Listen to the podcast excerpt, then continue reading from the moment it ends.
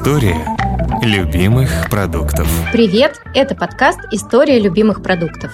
Меня зовут Вика Боярская, я журналистка, редакторка раздела «Семья» на сайте Афиши Дейли и создательница проекта «Домоводство 2.0» о современном быте. А я Роман Лошманов, гастрожурналист и автор блога о еде и путешествиях «Вечерний Лошманов». В каждом эпизоде этого подкаста мы говорим про один продукт, который любим с детства или полюбили совсем недавно. Как люди его придумали, как его готовят или выращивают, почему некоторые его обожают, а другие – терпеть не могут. Будем разбираться. Этот подкаст мы делаем вместе с онлайн-магазином «Самокат» и студией «Норм». Для всех, кто слушает подкаст «История любимых продуктов», действуют специальные промокоды. ИЛП – это 200 рублей на первый заказ от 800 рублей. И ИЛП СМКТ – это скидка 10% при заказе от 700 рублей на все продукты под брендом «Самокат». Если вы не поняли, как правильно набирать эти буквы, ищите промокоды и правила акции в описании каждого эпизода. Тема нашего сегодняшнего эпизода – продукт, который не просто все любят, а просто без которого жить не могут. Из которого состоят. Потому что это, во-первых, вода, а во-вторых, это бутилированная вода. Расскажу, что я живу сейчас в Непале. А в Непале, конечно, с бутилированной водой, интересно обстоят дела. Если вы на английском или на русском поисковике каком-нибудь будете что-то искать про Непал, то вам сразу же выдадутся туристические разные пугалки, что в Непале очень все страшно с водой, можно пить только воду из бутылок. На самом деле мы пьем здесь воду из бутылок, но просто потому, что мы ее с собой носим. Но наполняем мы эти бутылки водой из скважины.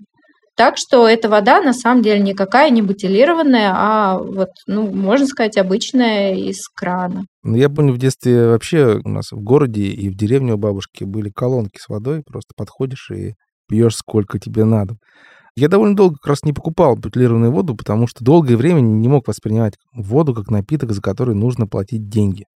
Конечно, мы за водопровод платим деньги, да, за то, что оно с крана течет, но деньги несопоставимые. Потому что так или иначе, в любом случае, в бутилированной воде мы платим в первую очередь за упаковку, а не за сам продукт, который стоит там на порядок дешевле, чем даже пластиковая бутылка или там крышечка от нее. Но это, конечно же, незаменимые вещи в городе большом, да, где нет там родника, где нет у тебя там скважины своей. И особенно в городе, куда ты приехал, там, как турист. Я, например, в Москве пью воду из-под крана. Конечно, кипяченую, так или иначе. Но чай я завариваю водой из-под крана. Кофе, суп, все что угодно. У нас в районе довольно хорошая вода. Чем хороша вода в Москве водопроводная? Тем, что она проходит, поскольку город почти 20 миллионов.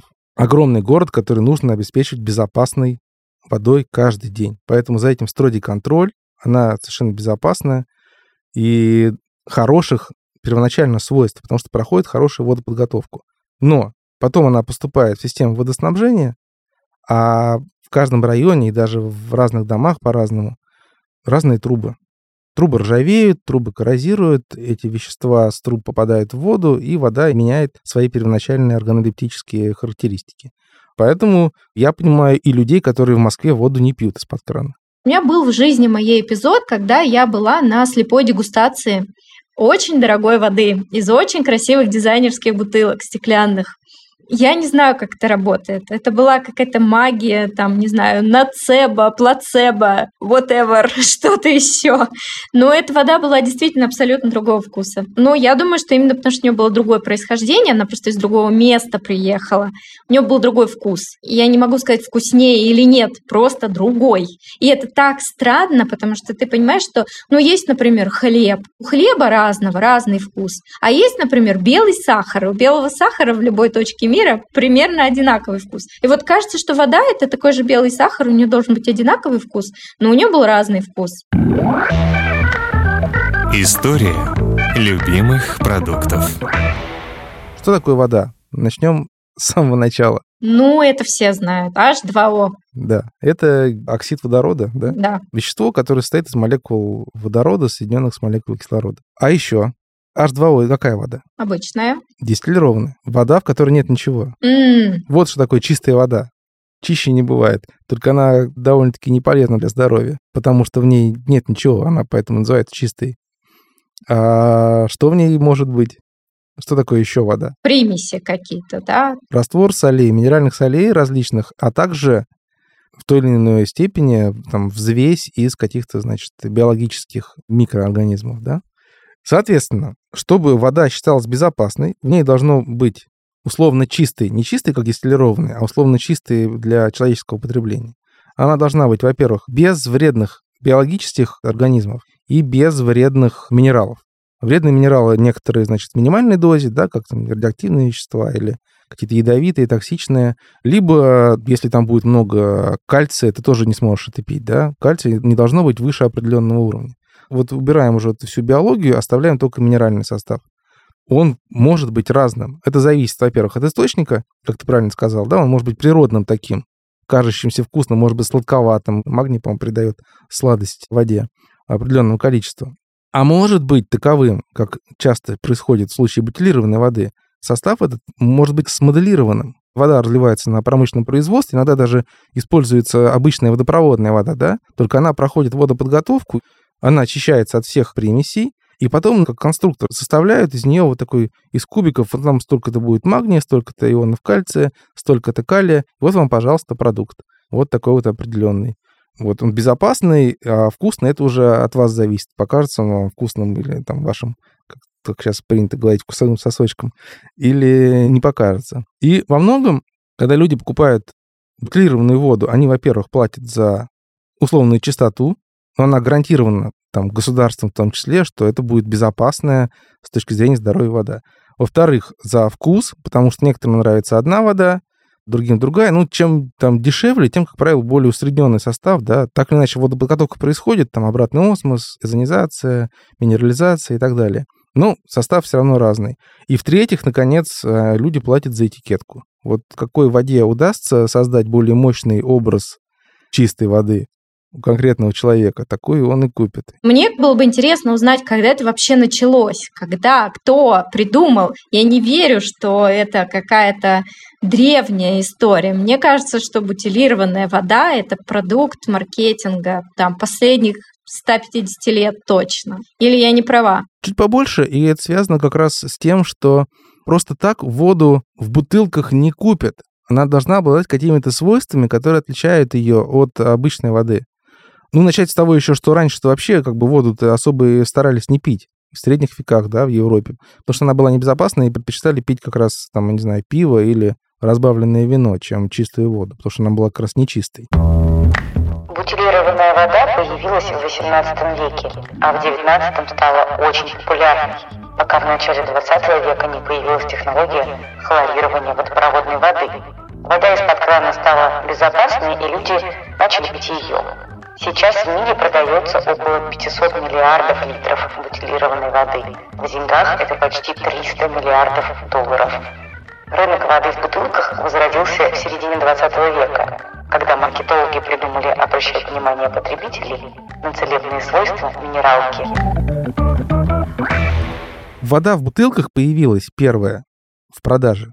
Та, о которой мы говорили в одном из эпизодов нашего подкаста, минеральная. То есть вода, добытая из источников с каким-то повышенным содержанием разных минеральных солей, которая обладала каким-то вкусом, да, соленым, что называется.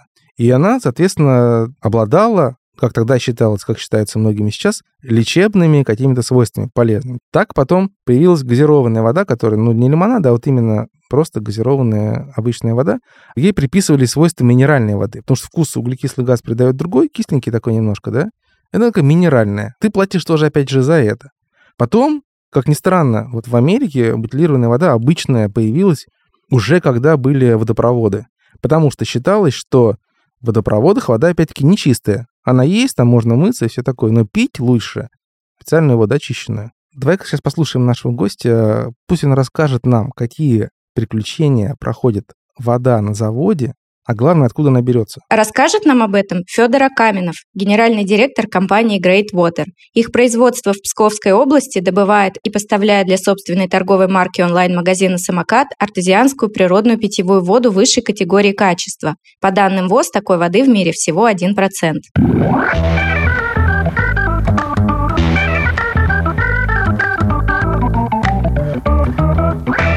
Наше производство находится в Псковской области, город Остров. Источник воды — самоизливная скважина номер 1 глубиной 120 метров. Пробурена скважина в 1956 году и функционирует по сей день. Такие естественно фонтанирующие источники встречаются в природе довольно редко, и только они позволяют не использовать глубинные насосные установки, которые могут быть источником дополнительного загрязнения воды. Также при таком типе забора воды не нужно прибегать к дополнительным ступеням очистки. Такой артезианский источник дает чистейшую воду, которая поступает на завод уже в питьевом виде. При этом качество воды соответствует самым высоким требованиям к воде высшей категории качества. Розлив воды осуществляется непосредственно на источнике в городе Остров, без какой-либо транспортировки и дополнительного загрязнения исходной воды. В системе очистки водоподготовки мы используем самый надежный, на мой взгляд, метод обработки – озонирование. Озонирование воды – это метод подготовки воды путем насыщения ее озоном. Озон – это газ, который состоит из 3 атомных молекул кислорода. После использования для окисления и обеззараживания он разлагается на обычный кислород, который полностью безопасен для человека. Посредством озонирования в воде сохраняется необходимый для человека кислотно-щелочной баланс. Данный метод абсолютно экологичный, не вредит здоровью человека, а также не вредит состоянию окружающей среды. После обработки озоном вода проходит через угольные фильтры для удаления осадка металлов, которые образовались в результате воздействия газа. Далее на линию розлива вода уже поступает через систему мембранных и керамических фильтров. В процессе производства мы никаким образом не меняем природный состав воды, также мы не используем систему обратного осмоса. Технологии обратного осмоса представляют собой один из способов очистки воды. В процессе этого метода вода при помощи давления проходит через полупроницаемую мембрану и разделяется на чистую воду и раствор с примесями. При этом метод очистки воды обратным осмосом пользы в себе никакой не несет, так как технология убирает не только вредные примеси, вирусы и микроорганизмы, но и полезные для здоровья элементы, такие как соли кальция, магния, калия и так далее. Фактически после применения обратно-осмотической системы вода становится близко по составу к дистиллированной. То есть эта вода очищенная от растворенных в ней минеральных солей. К чему приводит потребление дистиллированной воды, наверное, говорить не стоит, но если вкратце, то это приводит к вымыванию полезных минералов. Опять же, это те же кальций, магний и калий, которые необходимы человеку, что в свою очередь приводит к нарушению обмена веществ, нарушению пищеварения, состоянию сердца, сосудов из-за отсутствия в данной воде полезных минеральных веществ. Я сейчас послушал эксперта и вспомнил один из самых таких интересных, может быть, заводов по розливу воды, на которых я был. Это в поселке Байкал, на озере Байкал. Там разливают байкальскую воду, которая, по мнению многих просто, уж если не байкальская вода, не волшебная, то непонятно, какая вода может вообще считаться самой полезной в мире. Байкальская вода — это просто, чистая вода, но у нее есть специфические свойства, которые делают ее... Сейчас во многих ресторанах, кстати, в Москве стоит байкальская вода, это именно с этого завода. Эти свойства делают эту воду при длительном употреблении небезопасной для здоровья. Как думаешь, какие? Все схватились за сердце, все слушатели, включая меня. Да, если эту воду просто механически очистить от примесей и обезопасить с биологической точки зрения, и просто залить в бутылки и поставить в продажу, и ты будешь каждый день эту воду пить. И это очень нехорошо скажется на твоем здоровье. Что там, соли много, может, нет? Может, чего-нибудь там добавлено, какой-нибудь, я даже не знаю, переизбыток кальция или чего-то еще. Я не знаю, какие минералы вредны при повышенном перепотреблении. Цинк? Что? Суть в том, что как раз не переизбыток, а недостаток. Байкальская вода ультрапресная, она близка к дистиллированной. Там очень мало минеральных веществ. И вот на этом заводе, чтобы сделать эту воду в том числе и вкуснее, ее минерализуют. Мне кажется, что если мы переходим в ту область, где мы говорим про воду, ее вред или пользу для здоровья, да, то здесь невероятное поле для разных мифов. Сколько нужно пить воды каждый день? Есть ли какая-то вода, которая вредна и опасна, или вода, которая полезна, минеральная, да, и всем показана? Помогает ли какая-нибудь специальная минеральная вода от похмелья? Можно ли при помощи воды исцелиться вообще от чего-нибудь? Давай как раз зададим все эти вопросы Надежде Александровне Галаевой, семейному врачу клиники «Доказательная медицина Скандинавия». Попробуем вместе с ней развеять мифы вокруг воды. Вода, которая льется из-под крана. насколько она среднестатистически плоха, хороша и может ли она быть опасна для здоровья. Если мы говорим о крупных городах, то это водоснабжение централизованное. Соответственно, там степень очистки, контроль за водой будет более прицельный, более тщательный, но по составу минеральному, конечно, здесь очень сложно отследить. Минеральный состав, солей, естественный минеральный состав, он может, конечно, различаться. Поэтому бывает, что в каких-то городах после кипячения воды выпадает осадок. В других городах, например, после кипячения воды осадка не выпадает. Я как врач своим пациентам, я всегда говорю, что из-под крана мы воду не пьем. Потому что есть, да, сейчас система фильтрации частная. То есть можно поставить домой, на кухню фильтр, который будет эту воду фильтровать. Отфильтрованная она становится более безопасна, но не абсолютно безопасно. Кипяченая вода, она для питья подходит, но для нормализации минерального состава, для восполнения минералов она не подойдет, потому что минералы там все, как правило, уже выпадают в осадок. В плане потребления воды я вот всегда пациентам говорю, что обратить внимание следует в первую очередь проследить, нет ли обезвоживания. Современный человек, он понимает как. Если мне очень хочется пить, если мучает жажда, значит, мне пора пить воду, не хватает жидкости в организме. А на самом деле, когда человек испытывает жажду, это значит, что обезвоживание уже началось. И уже 1-2% обезвоживания есть. А это значит, что сгущается кровь, нарушается микроциркуляция. Это значит, что может быть уже изменяться настроение человека, склонность к депрессивным расстройствам. Это мигрень у расположенных лиц. То есть, если мигрень плюс депрессивное расстройство, человек чувствует себя плохо, постоянно уставший, что он должен делать? Не седативные там препараты пить в первую очередь, он должен посмотреть, достаточно ли количество жидкости он употребляет в сутки. И, кстати, возникают еще боли в суставах. Кстати говоря, тоже сигнал обезвоживания, потому что у нас в гиалиновых хрящах, в суставах, у нас очень много жидкости. А насчет того, каких может не хватать микроэлементов любому человеку современному, прежде всего магний и калий. А насчет магния и калия, конечно, это сократимость мышцы, то есть миокард, скелетная мускулатура.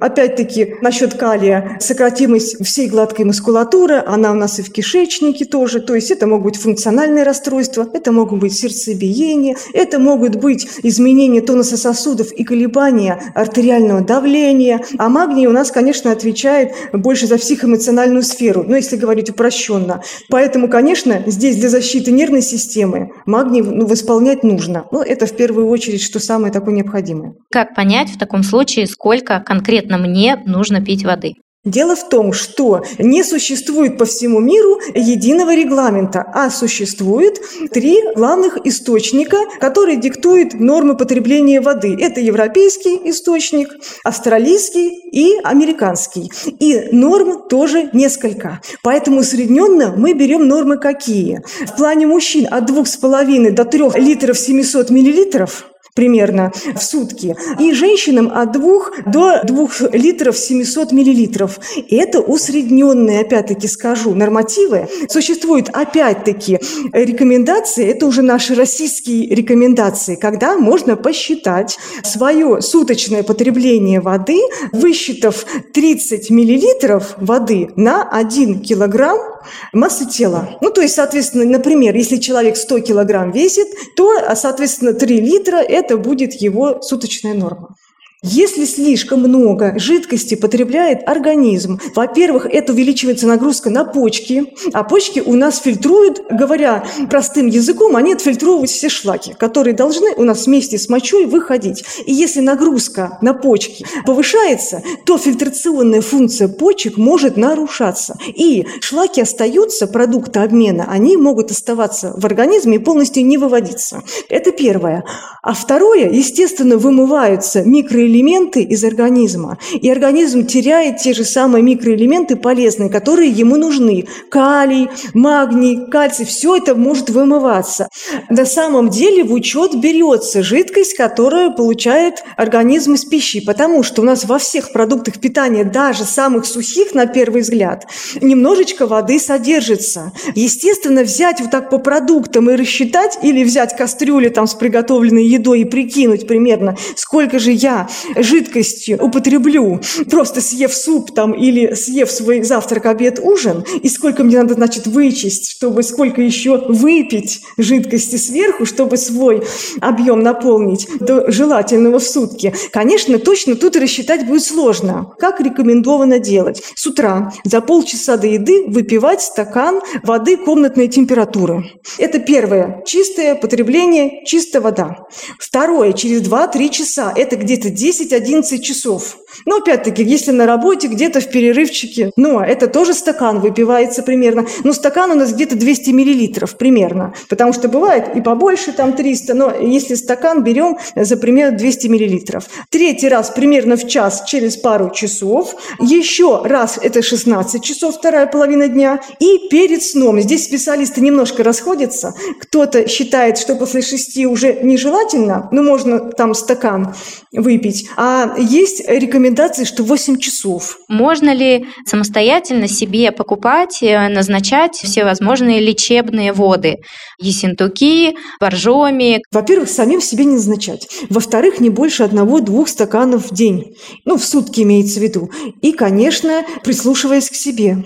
Смотреть, как по самочувствию, по ощущениям. А лучше всего посоветоваться с врачом и уже по рекомендации врача покупать ту минеральную воду, которую доктор посоветовал непосредственно по именно данной ситуации, данному пациенту. Многие еще покупают воду в бутылках или там в больших сосудах, да, для приготовления еды. Потому что многие считают, что, например, суп надо варить на такой вот чистой воде, да? Но это имеет, мне кажется, смысл, если действительно у тебя в кране течет очень неважная вода. А так-то в супе это все равно потеряется. Многие считают, например, что кофе и чай нужно заваривать на определенной воде. Чисто теоретически, из всего, что мы до этого обсуждали, я могу понять, почему люди так думают и почему им на вкус ощущается разница, да? Если у какой-то определенной бутилированной воды определенный состав, то и при заваривании любого напитка этот состав сохранится и повлияет на вкус напитка. Если человек суперчувствительный и тонкий, и с хорошо развитой сенсорикой, может это ощутить на вкус, то, вероятно, разница и правда какая-то будет. Но если не говорить про напитки, которые именно с супер тонкими оттенками вкуса различаются, такие как чай или кофе, или, может быть, что-то там на воде, какие-то там основанные составы, да, то мне кажется, что для приготовления, когда мы кипятим и когда мы варим, плюс мы приправляем блюдо чем-то, да, плюс там происходит иногда в каких-то случаях эмульсификация, жир как-то эмульгируется с этой водой, в каких-то случаях, наоборот, вода помогает размягчить, а потом выпаривается, да, ее становится меньше, она уже не нужна нам. Это все настолько сводит на нет вот эту очень тонкую разницу во вкусе воды, что даже с логической точки зрения совершенно очевидно, что разницы не будет. Ты правильно совершенно заметила, что да, если что-то состоит из множества ингредиентов, проходит долгий процесс приготовления, да, то там, конечно же, качество воды, вкус ее условно даже не важен. Из воды из лужи можно тоже суп сварить, в конце концов. На эту тему история моя любимая, про то, как мне рассказала подруга, посетившая кулинарные классы в парижской школе Кордон-Блё. Она вернулась из отпуска и приехала с вытаращенными глазами, со словами, что они учат там каким-то ужасом. Они там овощи для бульона не моют. Не моют вообще, кладут грязную морковку с землей прямо в суп. А потом просто варят 12 часов этот бульон, и вся земля остается на дне. Потом его сливают, процеживают через супер мелкие марли и сито, так что эта земля совершенно никому не вредит. Если рассуждать здраво, то в чем эти французские повара неправы? Ты просто, да, процеживаешь еще этот бульон хорошенько через мелкое-мелкое сито, и у тебя там никакой почвы-то и не будет, тем более, что никакого от него вреда не будет. Когда, например, варится не бульон или не рагу, и не суп, а действительно чай или кофе, да, когда там всего в деле участвуют 2 ингредиента, чайные листья или молотые зерна и вода, то там, конечно же, вода все-таки имеет значение, да, на особо жесткой воде ни чай не будет вкусным, ни кофе. История любимых продуктов. Подведем, может быть, итог нашей сегодняшней беседе. Раньше вода бутилированная была вода высшей категории и первой категории. И в высшей категории были просто более строгие требования по отношению к минеральному составу. Я, например, на что внимание обращаю, когда покупаю воду. на цену я внимание обращаю. Я не покупаю слишком дорогую. Я смотрю, на упаковку смотрю, потому что, в неаккуратной бутылке не стоит покупать, потому что есть уже сомнения по поводу безопасности. На состав я редко смотрю, потому что такой оказиональные покупки. Я покупаю воду время от времени, на улице, в поездку. Я как еще покупаю продукты, почему я постоянно всякие пробую и сыры, и пряники, в том числе и воду, и напитки, и квасы. Вот я перепробовал все, у меня в голове картина. Это мне нравится, это не нравится, это какая-то ерунда, это вообще не стоит покупать. И также и с водой. Перепробовал разных вод. И когда я прихожу в магазин, то я понимаю, что брать. Не мучаясь особо потом муками выбора. Совет-то еще такой, что надо пробовать разную воду, чтобы понять, что тебе нравится. Когда я думаю про воду, я очень переживаю насчет пластика. То есть с крышечками понятно, да, это тот пластик, который гарантированно перерабатывается. И более того, в России много заводов, которые перерабатывают пластик, из которого сделаны крышечки. Я от людей, которые занимаются сортировкой мусора, серьезно, у которых это дело жизни, не в смысле, которые дома сортируют, а которые организуют всякие места, где можно сдавать. Я слышала, что как раз-таки самое дешевая вода – это не очень хороший выбор, именно потому что экономят продавцы, в том числе и на пластике, и делают бутылки такие, которые очень хрупкие и очень неохотно дальше перерабатываются, то есть именно сам бутылочный пластик. И будь моя воля, наверное, я бы покупала воду вообще в стеклянных бутылках, но они тяжелые, это неудобно. Это, конечно же, главный минус, да, если нужно взять бутылку с водой и куда-то ее нести. Мне тоже не нравится, конечно же, что плодится огромное количество пластика. Я тоже стараюсь использовать пластиковую бутылку как тару скорее, а не как товар.